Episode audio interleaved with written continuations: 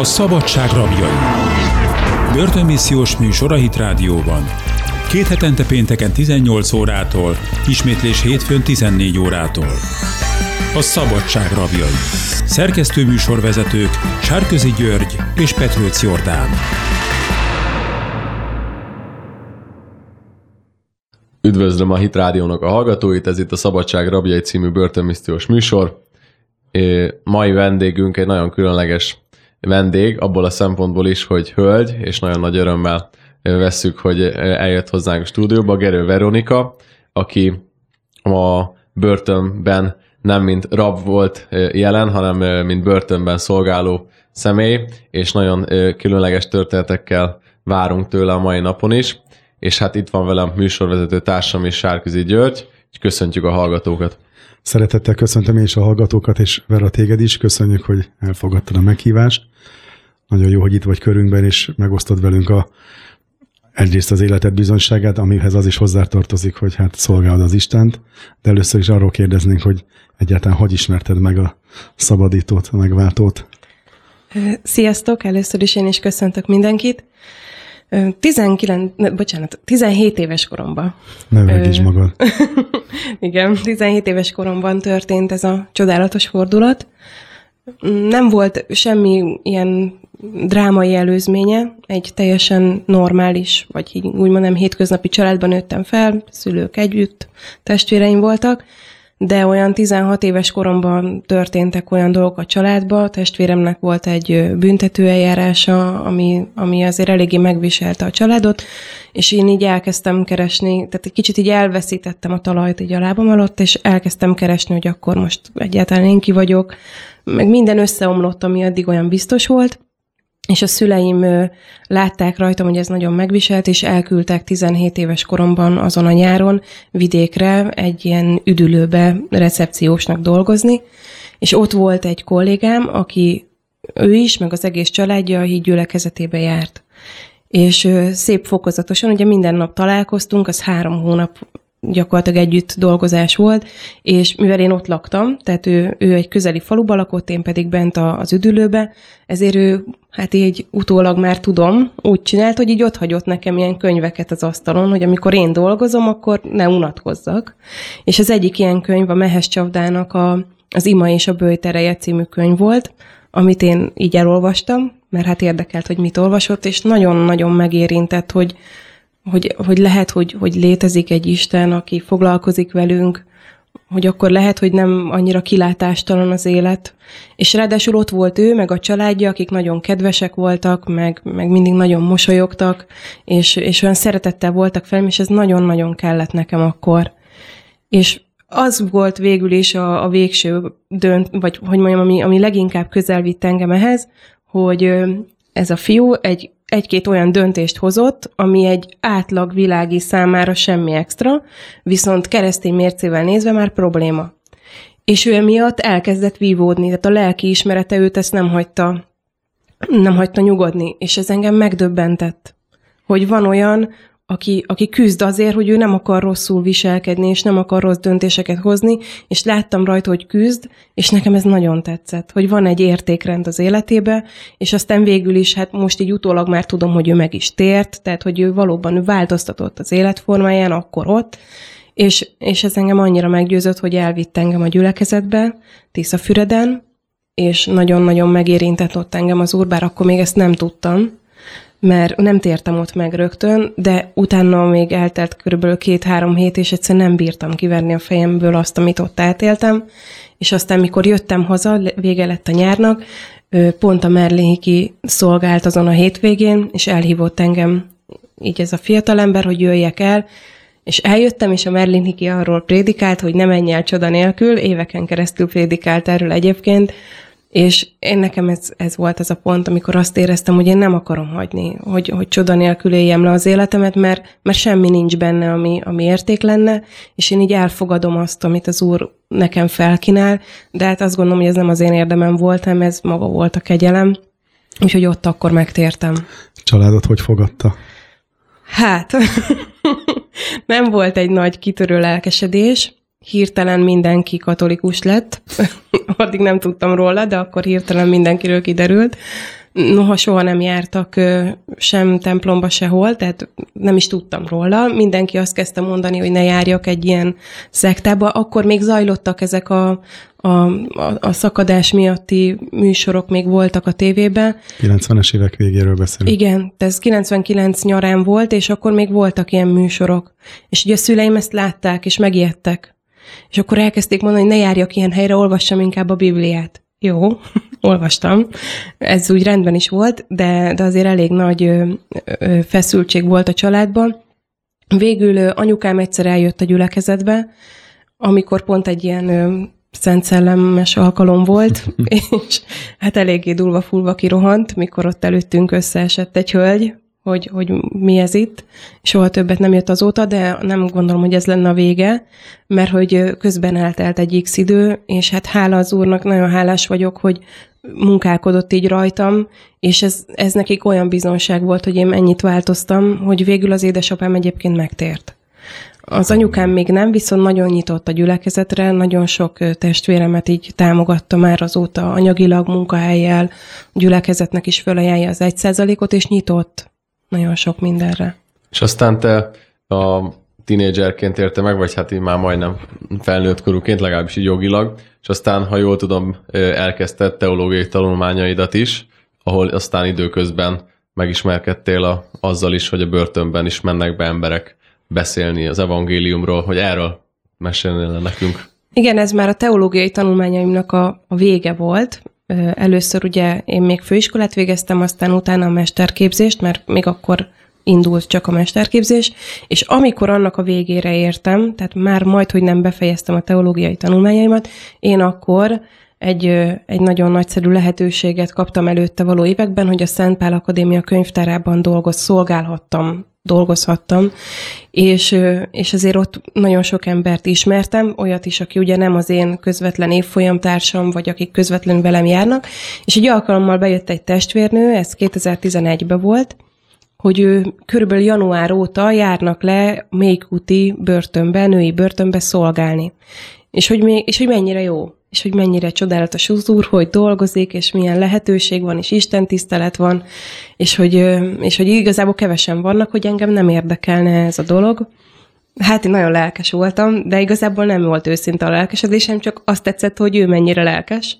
És mondta, hogy hú, de jó, na hát, tényleg szuper, az úr mennyire csodálatos. Egyébként a beszélgetéseit során a gyülekezetben vagy testvérekkel való kapcsolatait során találkoztam, tényleg ilyen nagyon durva hátterű emberekkel? Tehát voltak valami jelek arra, hogy te valaha fogsz ilyen emberek felé szolgálni? Vagy nem. Nem? Én, én annyira egy, egy ilyen normális, mhm. polgári uh-huh. közegben nőttem föl, hogy ilyet nem. Tehát az egyetlen egy kapcsolatom az a testvéremnek a, a büntetője. Én most arra mondom, hogy már a gyülekezetben. De a gyülekezetben sem. sem. Tehát én egy ilyen, mondhatni, egy ilyen kis elválasztott közegbe szocializálódtam a gyülekezetbe is, nagyon erős, nagyszerű keresztények között. Nem volt rá semmi okom, hogy, hogy egyáltalán ezen gondolkodjak. Tehát ez valahogyan távol volt tőlem. Nem is tudtam ilyenekről. Tehát, hogy, hogy egyáltalán van női börtön, még az se, tehát hogy valahogy nem volt ez nekem képben. És hogy miért kerülnek az emberek börtönbe? arról hallottam. Na, jó van. De arról tudtam, hogy a férfi börtönben van uh-huh. szolgálat, mert ugye az Isten tiszteleteken a pásztor többször beszélt erről, bizonságokat mondtak uh-huh. el, de hogy női börtönben van szolgálat, az, az nem, fel sem merült bennem legalábbis. Mert ez kívül esett az én életemen, tehát ez abszolút nem. És hogyan kezdtél ennek így utána járni, amikor meghallottad, hogy ez mit jelent, hogy lehet, nekünk is mesél, de mert minket is érdekel, hogy ez hogy működött, meg a hallgatók is hát megtudják, hogy ez hogyan működik. Oda jött ez a testvérnő, nagyon lelkesen, és mondta, hogy egyébként a szolgálatot a Hakmárta fogja vezetni, vagy már vezeti. És én, engem a, a Hakmárta pásztorolt, és ráadásul ott voltam az akadémián, úgyhogy fölmentem hozzá, és akkor mondtam, hogy jaj, hallottam, hogy mi van. De addigra már ez a testvérnő már szólt a Mártinak, úgyhogy igazából én már ott kicsit olyan furcsa beszélgetésbe csöppentem, mert én még csak úgy érdeklődni akartam, de valamiért a Márti már úgy vette, hogy akkor én jelentkezem. És aztán a beszélgetésben én már nem azt mondtam, hogy hú, nem, nem, hanem így csodródtam az eseményekkel, és egyszer csak benne találtam magam a szolgálatban olyan módon, hogy elkezdtem járni az imalkamra. Nyilván engedélyt kellett kérni, tehát ö, még azért az egy idő volt, mire azt megkaptam, tehát az csak a következő év év elején tudtam konkrétan bemenni, de az ima ott voltam, egy-két alkalommal lementem velük, az autót én vezettem, addig kint imádkoztam, amíg zajlott az Isten tisztelet. Tehát, hogy igazából ilyen módon benne voltam, volt olyan, aki eljött, tehát rab, rab szabadult, és akkor megkértek engem is, hogy foglalkozzak vele, tehát ilyen volt, de konkrétan szolgálni csak körülbelül egy fél évvel később Tehát a kezdtem. tényleges szolgálatot megelőzte egy eh, olyan felkészítő, előkészítő hát szolgálat, igen. hogy még hangolódtál az egész témára, gondolom, hogy ők is elmesélték, hogy mi van igen, benne. igen. És milyen volt akkor az, amikor tényleg megtörtént, hogy beléptél? Hát az volt az érdekes, hogy nem volt olyan különösebben érdekes. Tehát annyira természetesnek tűnt. Így bement, annyira emlékszem rá, hogy én számítottam valami nagy, nem tudom mire, tehát hogy valami katarzis lesz. És még arra is emlékszem, hogy, hogy én ugye én azt kértem a Mártitól, hogy én szeretnék egy kicsit háttérben maradni, majd én jegyzőkönyvezek, meg imádkozom, de, de hogy én nem szeretnék beszélni, nem, nem gondoltam, hogy én nekem ez feladatom lenne, vannak nálam sokkal jobbak, és akkor mondta a Márti, hogy jó, jó, és aztán az utolsó ima alkalmon előtte megmondta, hogy jó, akkor majd röviden a szombatról azért beszéljek. És akkor hát így kicsit meglepődtem, hogy te jó ég. Hát onnantól kezdve, amikor mentünk be, azért már nagyon megijedtem. Bocsánat, úgy a szombatról, hogy mint a sabátról? Igen. Oké. Okay. Mert ugye elkezdtük a, a tíz parancsolatot így végigvenni, és akkor, hogy akkor én most beszéljek a Ó, szombatról. akkor ez egy biblia iskola jellegű Isten tiszteletek is, de majd uh-huh. később arra is kitérünk, hogy hogy zajlanak. Igen. Csak akkor parancsolj, hogy Úgyhogy bementünk, és akkor voltak körülbelül 25-30-an a hölgyek, akik lejöttek egy kis tanterembe, mindez még úton. mindez még úton, és egy elég ilyen kis koszos, sötét kis tanterem volt, egy szint olyan volt, mintha valami pincébe lennénk, pedig a földszinten volt, csak nagyon pici volt az ablak, és akkor a, a hölgyek így a padok mögött, meg ilyen, tehát ez egy tanterem volt, úgyhogy ilyen padok voltak, és akkor a hátsó sor az a padokon ült, egyébként pedig a padok mögött, mintha óra lenne. Ott, ott hallgatták végig ezt az egészet, és én én csak azt arra emlékszem, hogy én elmondtam, amivel készültem, de, de elképesztő élmény volt az a része, hogy mintha nem én mondtam volna. Tehát, hogy én tudom, hogy nem erről készültem, az én jegyzetem nem pont azt akarta, mint amit én végül ott elmondtam, mert ott, amikor ez elkezdődött, akkor már vitt magával az a, az a szellemi közeg, ami ott volt, és ahhoz igazítottam végül tudat alatt, vagy hogy mondjam, tehát akkor még ezt nem tudtam megfogalmazni, hogy itt mi történik, és tulajdonképpen így átmentem az első Isten tiszteleten, és aztán egyszer csak vége lett. De, de nem volt ez a katarzis, hanem csak ez a furcsa élmény, hogy, hogy valami más működik, mint amit én otthon elképzeltem, és ez nagyon-nagyon megragadott engem. Talán ez volt az, ami miatt, meg hát az, az, azért jó volt a hölgyekkel ott foglalkozni, mert azért voltak kérdéseik, meg az a, az a csoport, csop, csoport, amivel mi járunk le, nagyszerű szolgálók, és akkor ez így megtartott. Tehát nagy felelősség emberek elé kiállni, és hát egyáltalán gondolom ez az első ilyen beavatásod, akkor ez egy nagyon elevenen él benned még mindig, Igen. hogy hogy milyen volt ez, ahogy elmondtad. Személyes pásztorlásra is sor került ak- ak- már így az elejétől fogva? A személyes pásztorlás az egy folyamat volt, ami kialakult. Kérdésekre válaszolunk, ezek általában személyes kérdések, tehát ott fölteszik a legszemélyesebb kérdéseiket is, de ki kell, mivel viszonylag kis terepen vagyunk, tehát általában egy kis tanterem volt, volt egy időszak, amikor az ebédlő az, az egy jobb lehetőség volt, amikor ilyen kisebb területen vagyunk, akkor nem tudunk félrevonulni, mert ahhoz sokan voltak.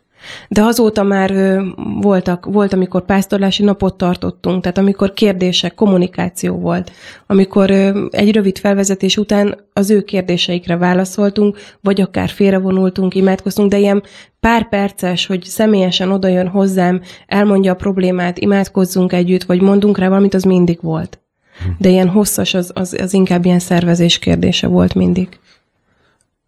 Nagyon érdekelne minket egyébként, hogy a férfi börtönök és a női börtönök közötti különbség, most mivel te hölgyek közé jársz be, ezért biztos nem tudod, hogy milyen a férfi, de nem. Nem. viszont én meg tudom, és hát már itt többször beszéltünk, tehát a hallgatók is, akik rendszeresen Mhm. hallgatnak minket, talán kialakult egy kép bennük, ami, ami a férfiak között uh, hogyan működik, és hát csak nagyon röviden, hogy hát ugye nyilván erőszakos bűncselekmények, vagy akár szélhámosok, vagy hát uh-huh. különböző a palettan sok minden megtalálható, de lényeg az, hogy olyan bűnökkövetőknek a, a sűrűsége van ott a börtönben, amiből ugye hát nyilván erőszak, és hogy, hogy aki uh-huh. az erőszakosabb, az tud jobban érvényesülni egy börtönben, hogy a, a hölgyeknél ugye az gyengébb edény, bibliai alapon is, és egyébként is, hogy úgy gondolnánk, hogy valahogy ott talán rendezettebbek, és hogy kicsit ezzel bevezess be minket, hogy mégis mennyire, mi, hogy képzeljük el a női börtön, eleve női, női börtönőrök vannak? Igen. Bent a börtön területén több, többnyire én azt mondanám, hogy 99%-ban női börtönőrök vannak. Férfi börtönőrt kint találunk a kapunál, az egy, uh-huh. az egy ilyen elválasztottabb rész, ugye, illetve egy-két ilyen vezető parancsnok, vagy, vagy ilyen magasabb beosztású tiszt van, aki férfi, de szó szerint egy vagy kettő. Tehát bent nincsenek férfiak, csak nők. Tehát akik közvetlen kapcsolatban vannak azok a mind nők. elítéltekkel, azok nők, és ezek ilyen talpra esettebb hölgyeket gyanítom. Én inkább vagy, az, a keményet mondanám. Kemény? Tehát, hogy a, a talpra esettség az, az még nem lenne elég erős. Ezek nagyon kemény kemény nők. Tehát ők, ők magukon látszik, nagyon, nagyon látszik, amikor egy új, nem az őrök. Igen, okay. Tehát amikor egy új őr jön, aki mondjuk még ilyen fiatal, azon nagyon látszik, mert még olyan szelidek a vonásai, még mosolyog, még kedves. A régieken ez már nincs. Tehát ott, ott nagyon-nagyon megkeményednek. Hát azért, mert ott is ugye ő nekik rendet kell tartaniuk. Hát, És hát, tehát a hölgyek nem, nem mond, nem tudom mondom, hogy, tehát ahogy mondtad te is, hogy milyen egy férfi börtön, de de azért elég kemény ennyi nőt irányítani, mert, mert ott is mennek ezek a harcok, és azért és sokkal több az érzelem, gyanítom. Tehát itt a nők azért sokkal érzelemközpontúbbak, egyébként is, de itt meg még jobban felerősödik, és, és nagyon kegyetlenek. Tehát azért inkább ez a, a jellemző, hogy ott nem a rend van, hanem, hanem az erőviszonyok talán ugyanúgy uralkodnak, mint egy férfi börtönbe, viszont sokkal kegyetlenebbek talán egymással. És miben kegyetlenebbek? Meg érdekel, hogy így az általánosságon kívül mondjuk milyen konkrét ilyen leírást tudnál mondani, hogy hogyan képzeljünk el egy női börtönt? Hát elképzelni ugyanúgy, mint egy férfi börtön, tehát ö, vannak 12-16 ágyas, ö, emeletes ágyas szobák, ö, tele vannak, tehát azért a Mékúti börtön is tele van. Hány négyzetméteren van ez a? Hát nem tudom, én... Úgy tudom, hogy három, amit az Európai Unió Na, ne, én nem vagyok ebben jó, hogy a belejegyek ja, szobába az hány négyzetméter, tudom, ezt, ezt de ezek tudom. viszonylag kis szobák, tehát olyan túl sok hely már nem marad. Igen, van egy kis közösségi tér. Igen. helyek. Vannak különböző méretű cellák egyébként, tehát ezen belül is. Nem sok alkalommal voltunk bent a cellákba, mert hogy mindig olyan helyeken vagyunk, amikor, ami, amik így el vannak. Tehát mondhatni, hogy cellába be még nem mentünk, csak nyitott ajtón keresztül láttuk őket. nincs az a, nem, nem olyan nagyon nagy terek ezek hanem, hanem inkább ilyen, ilyen nagyméretű szobák, ilyen osztályterem méretűek, inkább így mondanám, és akkor abban van hol 12, hol 16 fő, ilyen emeletes ágyakon, és hát rabruhába, tehát gyakorlatilag külső megjelenésre nem gondolom, hogy más lenne, mint egy férfi börtön. De mire gondoltál akkor, hogy kegyetlenek egymással? Azt, hogy az emberek egymást jobban ö, ö, bántják, tehát hogy nem, nem az van, hogy, hogy, vagy nem, nem is, tehát nehéz megfogalmazni, inkább azt mondanám, hogy nagy, ugye egy, nő, egy nőnek, amit a Gyuri is mondott, hogy ugye egy gyengébb edény érzelmek vannak, és hogyha egy, egy férfit jobban békén lehet hagyni, egy nőt folyamatosan lehet kínozni tulajdonképpen. És ha ott ők találnak valakit, aki gyenge, nem fizikailag fogják feltétlenül bántalmazni, hanem, hanem lelkileg és gyakorlatilag, aki ott egy picit vissza akar vágni, tehát hogyha olyan helyzet, vagy próbálja magát megvédeni, akkor akkor nagyon-nagyon erősnek kell lennie, mert egy, egyszerűen lelkileg szedik szét egymást ezek a nők, és nagyon-nagyon erőszakosak. Tehát vannak, vannak fizikai megnyilvánulások is, nyilván volt már olyan, hogy, hogy jött le arab az Isten tiszteletre, és akkor véres volt a szoknyája, és akkor hát mondta, hogy egy csak elintéztek valamit. Szóval ott is van fizikai kontaktus ilyen szempontból, de inkább az, hogy nagyon-nagyon kikészítik egymást lelkileg. Ez egyébként a legtöbbször a családi, meg a háttér dolgokon kívül, ez az, amivel a legtöbbször küzdenek a keresztények, mert ők ugye próbálnak valahogy távol maradni ezektől, de hát ez meg kell ezzel küzdeniük keményen. Most csak csak úgy lamentálok, hogy lehet, hogy ugyanolyan kegyetlen a férfi is és a női börtön is, csak mivel úgy ítéljük meg, hogy egy hölgytől azt nem várnánk, és akkor ezért mondjuk, hogy az hú de kegyetlen már, mert mondom én, aki sok olyat uh-huh. kérdeztem már, akik női börtönben is jártak, akár őrök, vagy, uh-huh. és egyébként ez tényleg ez a, ez a mondás, hogy, hogy kegyetlenebbek a nők. Most, hogy, ez, hogy ebben nyilvánul-e meg, ahogy te mondtad, meg, hogy 16-an uh-huh. össze vannak zárva, vagy akár csak négyen is, de hogy ott abból ö, ö, mi minden kerekedhet ki, azt most uh-huh. jobb, ha nem is tudjuk, de azért mégis a kegyetlenkedéseket, azokat, azokat az előtted szóló hölgy is már, illetve az előző adásunkban volt egy vendégünk, aki erről uh-huh. beszélt, és ő is megerősítette ezt, hogy hát ő még részleteket is mondott, amit most tőled egyáltalán nem várunk. Úgyhogy eh, tehát nagyon jól esik akkor a mhm. börtönben egy ilyen személy, mint te, aki kedves és a Szent Szellemmel betöltve mész közéjük, tehát nyilván, hogy a személyed is valamilyen módon a, a tompítást, illetve a, a békességre igyekszik, gondolom én. Igen, erre nagyon érzékenyek. Tehát, hogyha szeretettel, meg türelemmel, kedvességgel fordulunk feléjük, arra nagyon érzékenyek, és rögtön reagálnak rá. Egyszerűen van olyan Isten tisztet volt már ilyen, hogy készültünk egy üzenettel, mert, mert már egy folyamatban benne voltunk, egy viszonylag keményebb üzenettel, és bementünk, és hogy beléptek, egyszerűen lehetett érezni, hogy ez most nem, nem fog működni, és azonnal váltani kellett, és inkább arról kellett beszélni, hogy Isten mennyire szereti őket, mert egyszerűen nem bírták volna elviselni már lelkileg. Úgyhogy van ilyen is, tehát hogy náluk ez hangsúlyos.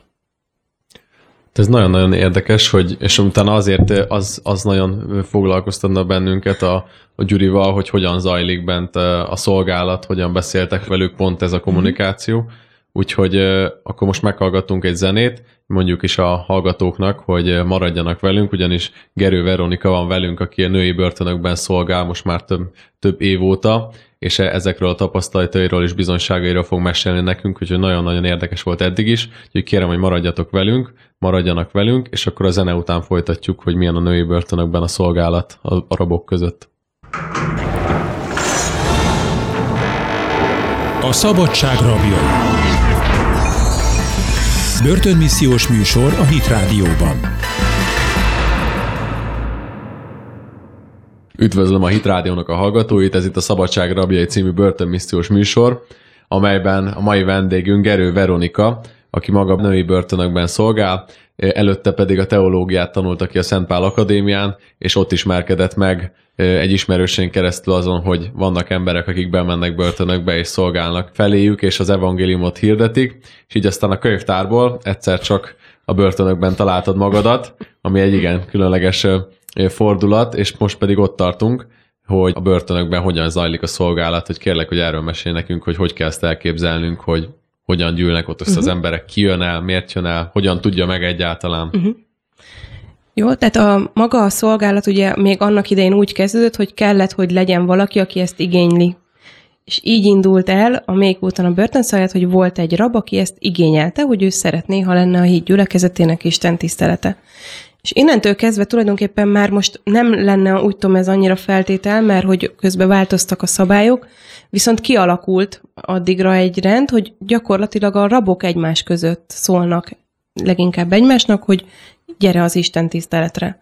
Ennek, vagy ezzel egy időben természetesen hivatalosan benne van a programban, hogy a híd gyülekezetének szombatonként Isten tisztelete van, és az ki van függesztve jó esetben, nem mindig, ki van függesztve a, a, a hirdetőtáblára, tehát szabadon dönthet arról, hogy szeretne jönni vagy sem, elméletileg információja van, de leginkább onnan tudja meg, hogy valaki, aki jár, az elmondja neki, hogy van, gyere, nagyon jó, és elhozza magával.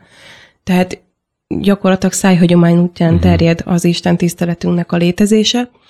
Viszont az is igaz, hogy mi általában kettessével, hármassával járunk be, tehát egyedül soha, és amikor tud olyan szolgáló jönni, akkor azért van dicséret, tehát szoktunk gitárt vinni, az egyik testvérnő gitározik, énekel, és akkor azért azt hallják. És erre, erre azért nagyon reagálnak, tehát nagyon szeretik a zenét. Már a program miatt is jönnek, tehát sokszor azért jönnek el, hogy valóban mehessenek, mert hogy valami történik, és aztán utána sokszor jönnek megint, meg, tehát megérinti őket az úr, akkor jönnek legközelebb is, úgyhogy mi valahogy úgy vagyunk vele, hogy mindegy, hogy miért jön, csak jöjjön, és akkor majd utána ezt már így rá tudjuk bízni az úrra, de sokszor a zene vonza őket. Tehát hogy az a tény, hogy meglá- van, hogy állnak az ablakba, hogy megyünk be át a, a belső udvaron, és akkor látják, hogy van ö, gitár, akkor jönnek. Mert sokszor csak a zene miatt jönnek. Viszont ö, van, aki, a másik réteg pedig az, aki meg vagy már kint járt gyülekezetbe, tehát van ilyen is, aki megtért, és mert ugye a büntető rendszerünk az olyan, hogy elkövetett egy bűncselekményt, de lehet, hogy évekkel később kell bevonulni a börtönbe, mire végigmegy az eljárás, és ezért van olyan, aki már kint járt Isten tiszteletre. Vagy időközben megtér, vagy pedig... Vagy időközben megtért, vagy pedig vagy időközben ment el. Vagy mondjuk... időközben ment el, tehát van olyan is, aki megtért korábban, és aztán közben belecsúszott valamibe, de az a lényeg, hogy már van egy képe arról, hogy milyen a gyülekezet, vagy vidéken, vagy nagyon sokan Budapesten, és akkor utána bevonul, és ott ő viszont már jön. Tehát akkor általában már, már azért van egy ilyen, legalábbis azért, hát küzdenek vele a hölgyek, mert, mert az érzelmek azért sokszor visszatartják őket a nagy nyomások alatt. Van, hogy nem, nem jönnek, de azért, azért van egy kapcsolódási pontjuk a gyülekezethez, és azért, ha meghallják, hogy híd gyülekezetének Isten tisztelete van, akkor eljönnek. Úgyhogy a gyülekezetünknek, ez a, a kis benti gyülekezetünknek egy rész azok már megtért keresztények, és akkor ők hívják, ők viszont hívják magukkal a többieket. Tehát így jön össze a létszám. Hát akkor rendszeresen van, vagy illetve hát amikor alkalommal, akkor van dicséret. Igen az Isten tiszteleteken, és akkor megtérés is van ezek szerint, ahogy elmondod? Gyakorlatilag úgy építjük föl az Isten tiszteletet, ahogy, az, ahogy a budapesti gyülekezetben van. Hmm. Tehát bemegyünk, akkor leülnek, akkor egy kicsit még így barátkozunk velük, tehát hogy így oldjuk ezt a, ezt a meg, hogy így a köszöntés gyakorlatilag Persze. inkább ez, és akkor igét olvasunk, imádkozunk, dicséret. Tapasztaltad, hogy milyen keserűen, el, eltelt egy-egy időszak után, hogy milyen újra kell felépíteni szinte. Szinte hétről hétre, Ugye? igen. Hm. És mondom főleg náluk ezért, mert, mert történik valami, akár a családjától igen. kap valami hírt, vagy bármi történik, ez gondolom a férfi börtönben is így van, tehát nyilván megviseli őket az, hogy, hogy nem tudnak ráhatással lenni, hogy mi van kint. De itt nagyon sok hölgynek kint gyerekei vannak, és nem tudja, hogy mi van velük. Van olyan, akinek, akit az egyik gyereke itt van, a másik ott és, és akkor ugye őt ez nagyon megviseli, kap valami hírt, és akkor utána teljesen le vannak lombozva, vagy a szüleik betegek, nem tud oda menni segíteni. Tehát ők igazából ezzel szembesülnek ott bent, hogy ők ezt veszítik, hogy ez a legnagyobb veszteség a számukra, és emiatt aztán sokszor a nulláról vagy a mínuszból kell őket visszakaparni, hogy egyáltalán rá tudjanak hangolódni az Isten tiszteletre. Tehát nagyon fontos a dicséret. Igen. Ez elengedhetetlen, hogy Igen. ugye? Igen. Meg igénylik is. Igénylik is. Szoktunk bevinni ilyen kis szövegeket, hogy, hogy együtt tudjunk énekelni. Volt egy időszak, most megint újak vannak, ugye a börtönben ez a, a, a nehéz, hogy mindig újra kell építeni a gyülekezetet, hogy úgy mondjam, mert szabadulnak közbe, és akkor, de volt egy időszak már, és újra tervezzük ezt, hogy, hogy tudták a dicséreteket, és akkor már akkor is volt dicséret, ha nem volt gitár, mert együtt elénekeltük ezeket a dalokat. És te hogy veszed észre, hogy akik ott bent vannak, meg beszélgetsz velük, meg főleg akik utána eljönnek mondjuk egy ilyen Isten tiszteletre, hogy hogyan viszonyulnak ahhoz, ami miatt bekerültek? Fázisok vannak. Én úgy látom, amikor bekerülnek, akkor mindenki ártatlan. Nem tudott róla, nem így tervezte. Feldobtak. Igen, sokszor, egyébként mondjuk tény, hogy sokszor a hölgyek között tényleg az van, hogy ők bevállalnak dolgokat a férjük miatt, a fiaik miatt. Tehát azért voltak nagyon megrázó esetek, amikor én egyszerűen nem értettem, hogy, hogy tényleg szegény hogy kerül oda idős néni, a fia, fia helyett ül, és menni alig tud 70 éves asszony, és akkor kérdezem, hogy kerül ide, hát mit csinálhatott, mi, mit tudott ez a nő csinálni, ami, ami miatt itt van. Látszott az arcán is, hogy abszolút nem egy ilyen elvetemült bűnöző, és akkor hát mondták a többiek is, nagyon kedvesek voltak vele egyébként, úgy vigyáztak rá, hogy hát okirat hamisítás miatt, de hát azt se tudja, mi az az okirat. És hogy a fia miatt ő ezt bevállalta és nem tudom mennyi ideig ült benne, de iszonyú megtört idős asszony volt, jött az Isten tiszteletre, látszott rajta, hogy gyakorlatilag ő, én ezt nem is értem. Tehát, hogy a fia ezt hogy tudta... Elég Krisztusi azért az anyuka részéről. Hát az anyuka részéről, de a fiú hogy számol el ezzel, azt én nem tudom. Jó. Tehát azért... És akkor azok, akik meg tényleg, akik tényleg, tényleg ők követtek el valamit. Azok egy ideig próbálják úgy csinálni, hogy azért ez, vagy próbálják magukat menteni. Tehát van egy időszak. Erre szerintem nagyszerű az Isten igéje, hogy, hogy tükröt állít nekik. És nagyon, van, hogy nagyon lassan tudjuk csak kibontani ezt az egészet. Nem is szoktuk rögtön megkérdezni, hogy miért is van itt, hanem, hanem amikor már kialakul egy kapcsolat, akkor egy beszélgetésbe kiderül. De ahogy telik az idő, és főleg ők, akik járnak az Isten tiszteletre, ők azért egy idő után rájönnek. Tehát rájönnek erre, hogy, hogy ezt elkövették, és akkor, akkor jön egy fordulat. Ha már itt tartunk, csak hogy mondtad, hogy amit elkövettek, hogy azért nagyjából tudod, hogy, vagy lehet tudni, hogy mik azok, amiket elkövetnek, milyen a skála, most egészen uh-huh. egy ártatlan néni, aki okirathamisításért került be, de tehát milyen uh-huh. fajta bűncselekményekkel találkozol, amikből hát remélhetőleg uh-huh. meg is térnek. A többség az ilyen lopás, csalás, ez a, ez a többség. Van egy-kettő erőszakos, tehát valamilyen erőszakos bűncselekményt elkövetett, zsarolás, okirathamisítás. Voltak, volt ilyen nem is egy, aki valamilyen hivatalba dolgozott, és ott sikasztás. valamilyen sikasztás, vagy ilyen csalásba volt benne. Ez a többség. Tehát nagyon-nagyon ritka, a, akik ilyen, az erőszakosok azért legalábbis akik hozzánk lejutnak, mert nyilván a börtönben vannak, azok, azok kevesebben vannak, és nagyon sok a prostituált. Tehát ők azok, akik még így akik számban... meg fogják előzni a farizeusokat. Igen. És ők tényleg azért nem tudom, hogy mennyire maradnak meg utána, de azért akik lejönnek, mert ugye ők sokszor azért sem tudjuk követni, hogy mi, mi lesz velük, mert amikor ők kimennek, akkor visszakerülnek szinte abba a közegbe. Tehát ő, ő nekik nagyon nehéz kijönni utána, mert sokszor a, a futtatójuk az ott várja őket a kapuban, amikor ők, ők szabadulnak. Ők szinte hát most ilyen nem túl szép szóval pihenni jönnek be, hogy egy kicsit kiszakadjanak ebből az egészből, és ők ott mindig, mindig akik megtérnek, nem mindenki tér meg, van, aki abszolút eh, tartja ezt az életformát, de akik megtérnek, azokon én legalábbis személyesen azt láttam, hogy nagyon őszinte, ők nagyon utálják ezt az életet. Tehát olyan is van, aki lejár, de nem tér meg? Van olyan is. az Isten tiszteleten? Van olyan is. Van. Fontolgatja, vagy hallgatja Hát hallgatja, csak van, aki, uh-huh. volt már olyan is, aki azt mondta, hogy ezt nem tudja elfogadni. Uh-huh. Neki ez az élete, ő ezt, ezzel uh-huh. nem tud mit kezdeni. Voltak azért már nagyon drámai pillanatok az Isten tiszteleten ilyen helyzetekben, amikor így a bűnnel szembesülnek, hogy mi Istennek a véleménye, de azért akik, akik, akiknek ez így tényleg behatol a szívükbe, és megtérnek, azokon látszik, hogy ők tényleg tényleg megtérnek, tehát hogy ők tényleg, vagy legalábbis abban a pillanatban ők ezt így élik meg. Hmm. Úgyhogy, hogy utána mi van, tehát hogy később, hát nehéz nekik ment. Tehát, hogy ő, ők nekik sokszor van, hogy hoztak egy elhatározást, nagyon nehéz megmaradni, mert az érzelmek ide-oda hányják őket, és sokszor emiatt. Viszont pont most legutóbb volt egy istentisztelt, ahol olyanok jöttek el, akik már nagyon régen nem voltak, és szinte csak olyanok jöttek. És nagyon jó érzés volt látni, megmondom őszintén, nagyon felemelő volt, hogy mind megmaradt az úrba. Ők olvassák a Bibliát. Valamiért nem tudtak jönni egy elég hosszú időn keresztül. Van úgy, hogy szállításba esetleg, Igen. vagy...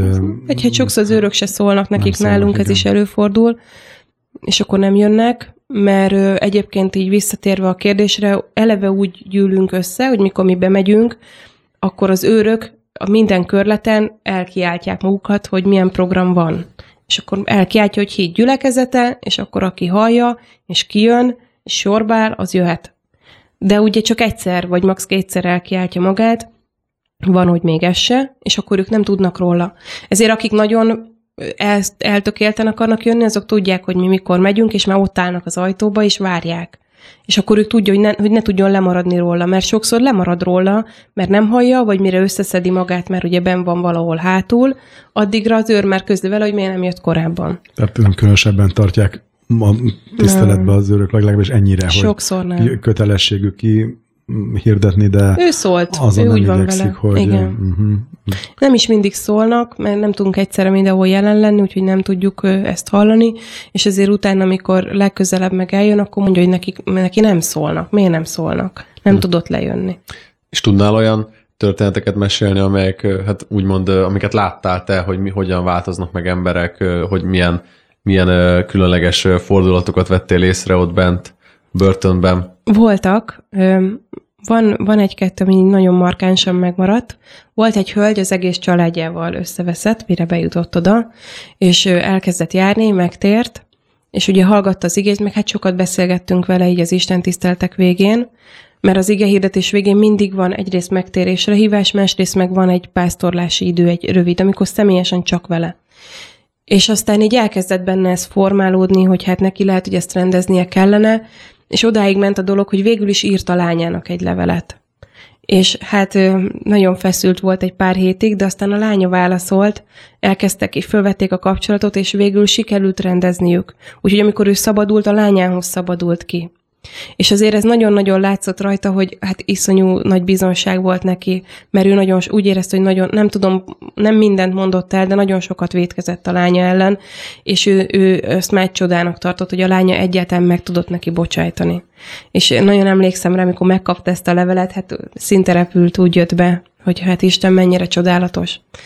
De volt ez az idős hölgy, akit az előbb említettem, ő nem volt olyan nagyon látványos a, dolog, csak a többiektől tudom, akik ott voltak, hogy ő eljött erre az utolsó istentiszteltre a szabadulása előtt, és nagyon-nagyon terhelt volt, szóval látszott rajta, és az angyalok voltak a téma, még erre is emlékszem, és ahogy így ment a, az Isten tisztelet, ott ült, iszonyú fáradtan, látszott, hogy nagyon szomorú, egyszerűen nem, láttam, hogy nem bír kijönni belőle, és, és akkor egyszer csak már nem tudom, hogy mi hangzott el, mert erre nem emlékszem, csak hogy így ránéztem, így láttam, hogy elkezd iszonyatosan nevetni, mosolyogni, és úgy ment ki, ez a 70 éves idős hölgy, hogy kihúzott derékkal, és látszott, hogy valami megváltozott. És mondták a hölgyek is, hogy, hogy ott, ott el valami áttörhet, hogy úgy tudott kimenni a börtönből, hogy valamit elengedett. De ilyen, ilyen több is van. Volt egy, egy lány, aki ö, drogos volt, és, és ráadásul ugye prostituáltnak a barátja szépen beállította, és bejött, és előtte volt a német Csendornak egy egyhetes előadása a Szent Pál Akadémián, ahol ő beszélt arról, hogy, hogy mennyire nehéz a, az életünk amiatt, hogy nincsen, nem tudjuk előre a döntéseinknek a következményeit, és hogy nekünk vezetőre van szükségünk. És én ezt elmondtam utána, nagyon, nekem is nagyon megérintett ez az üzenet, és bent erről beszéltünk. És akkor oda jött ez a lány, teljesen zavaros volt a szeme, meg tényleg látszott hát drogos háttérből, és elmondta nekem, hogy ő, ő most értette meg, hogy neki ez hiányzik az életéből, hogy nincsen vezető az életébe, hogy ő mindig rossz döntéseket hoz, és hogy kérdez, hogy tényleg, hogyha ő elfogadja az urat, akkor ez változhat? És akkor mondtam, hogy igen, persze, és ott helyben elmondott egy megtérő imát. Már a megtérő ima, ez nekem is nagyon nagy bizonság volt, a megtérő ima végén már így kitisztult a szeme. Ő utána még pár hónapig járt, de, de az anyukájához felvette a kapcsolatot a szüleivel, akik nem tudtak róla, hogy vele mi történt, és megbocsájtottak neki, és hozzájuk tudott szabadulni, nem ahhoz a férfihez, aki miatt ő végül is oda bekerült. Úgyhogy ez nagyon nagy bizonság volt. De volt egy másik hölgy, aki, aki, aki a férje miatt került tulajdonképpen be, mert a férje sikkasztott a cégből, és ő, ő a második férje volt, az első férjétől elvált volt, egy közös fiúk, meg egy előző házasságból lévő fiúk, és akkor ő bevállalta, hogy ő sikkasztott, hogy a férje ne kerüljön börtönbe, mert az mennyire rossz.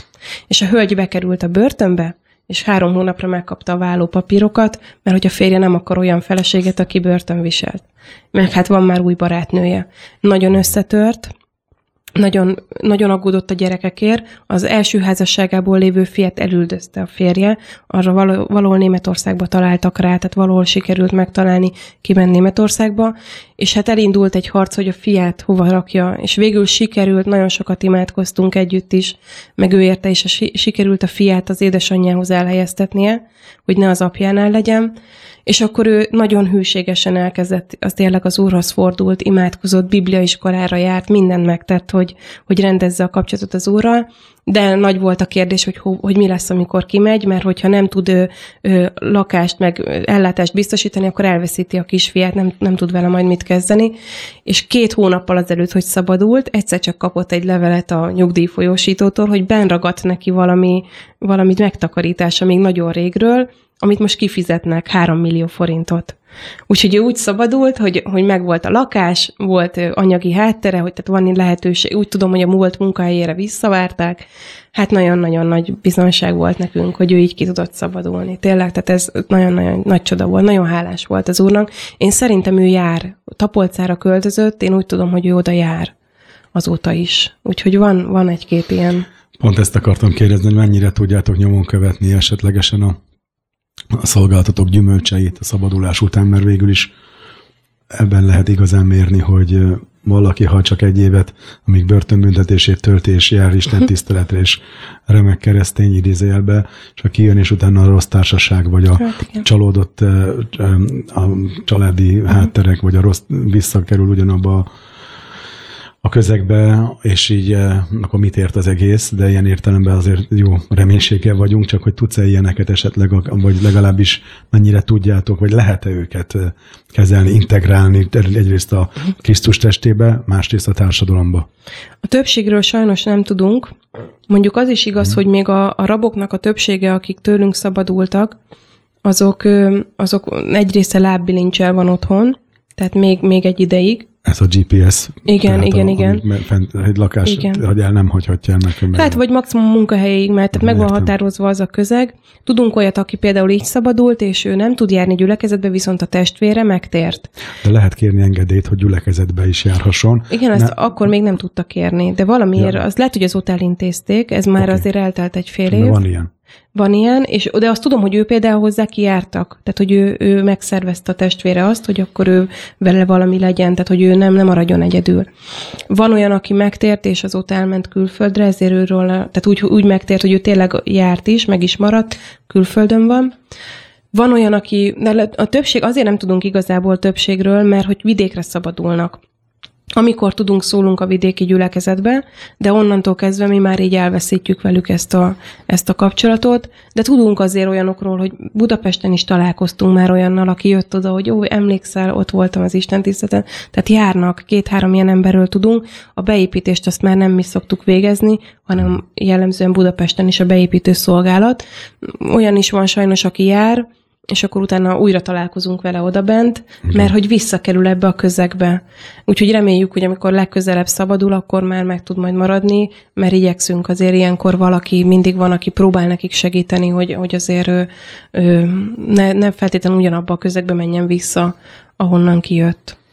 Szóval akkor nagyon sok tapasztalatod van így, hogy a családok, hogy hogyan borulnak fel, amikor egy, ezt vettem ki az elmúlt percek ö, eszenciájaképpen, hogy egy hölgy, aki ugye nyilván a, a családban jó esetben, most egy nem bibliai családról beszélek, a, a szeretetet és a, az, az összetartozást kéne, hogy, hogy táplálja, és mikor ő börtönbe kerül, kiemeli saját magát a bűncselekmény vagy elkövetése által, akkor, akkor ott, ott nagy valószínűséggel szétcsúsznak, de hát akkor te sok ilyet látsz, ahol éppen, hogy egybe maradnak, Sajnos. és így karácsonytáján vagy ünnepekre való tekintette, hogy tapasztalod az évek során, hogy milyen milyen annak milyenek a, a, a raboknak, a, vagy elítélteknek a lelki világuk milyen ilyenkor nehezebb, vagy több vigasztalást tudtok ilyenkor átadni, vagy hogyan? Hát ez a legnehezebb időszak. Igen? Tehát ilyenkor szembesülnek a legjobban azzal, hogy ő, ők nincsenek a családi közegben, és, és ilyenkor gyakorlatilag más nem is szoktunk üzenetet vinni, csak a vigasztalást, hogy bátorítsuk őket, hogy tartsanak ki, nagyon nehezen. Főleg, mert ugye egymásban egyébként ezt is erősítik. Tehát, hogy nem csak a, a korábban a kegyetlenkedés a nehéz nekik, hanem hogyha egy valaki már depressziós, Igen. akkor az átragad szinte a többire, mert nem tudják egymást kihúzni ebből. És hát ilyenkor bejönnek, ugye, akihez bejönnek látogatni, akkor azért nehéz, mert látja, nem érintheti meg a gyerekét, akkor ő ezzel szembesül, akkor ez a probléma karácsonykor, akihez nem jönnek, annak meg az a problémája. Tehát ilyenkor mi karácsonykor gyakorlatilag csak a reménység üzenetét tudjuk nekik vinni, hogy, hogy tartsanak ki, és ki fognak innen kerülni, és éljenek egy új életet, hogy ez többet ne forduljon elő velük. Nagyon jó ezt hallani, hogy ilyen szolgálatod, nagyon fontos szolgálat, ezt gondolom, hogy ilyen szívet kaptál az úrtól, hogy tudod hordozni ennyi embernek a terhét, ráadásul, hogy eh, ilyen helyzetben, hogy börtönbe, ez, ez, ez, ez elképesztő, hogy nagyon örülök neki, Vera, hogy nagyon érdekes dolgokat mondtál nekünk, és hát eh, így a műsoridőnk lejárt a végén. Nagyon-nagyon köszönjük, hogy itt voltál, elfogadtad a meghívást, és nagyon kívánjuk a szolgálatodra is, és életedre is az Úr gazdag áldását, és hát segítsen meg ebbe a szolgálatba, és hogy minél több gyümölcsről tudj beszámolni nekünk mindig is, meg hát a hallgatóknak nyilván, és eh, elköszönünk a hallgatóktól is, nagyon szépen köszönjük a figyelmet, és kellemes ünnepeket kívánunk. Köszönöm szépen. Én is elköszönnék tőled, és mondanám a hallgatóknak, hogy Gerő Veronika volt a vendégünk, aki teológia végzettséggel, aztán könyvtárból most már női börtönökben segíti az embereket, és hirdeti az evangéliumot. Köszönjük, hogy meghallgattak bennünket, köszönjük Veronika tényleg, hogy eljöttél, és kívánom én is neked, hogy Isten adjon továbbra is erőt és vezetést, hogy tudja a börtönökben való embereknek is segíteni szolgálni és hát nagyon jó volt hallani, hogy az Isten hogy munkálkodik rajtatok keresztül, és még máskon keresztül, akik ott szolgálnak. Hogy Isten áldja meg benneteket, és Isten áldja meg a hallgatókat is, és két hét múlva akkor majd jelentkezik újra a Szabadság Rabja című műsorunk.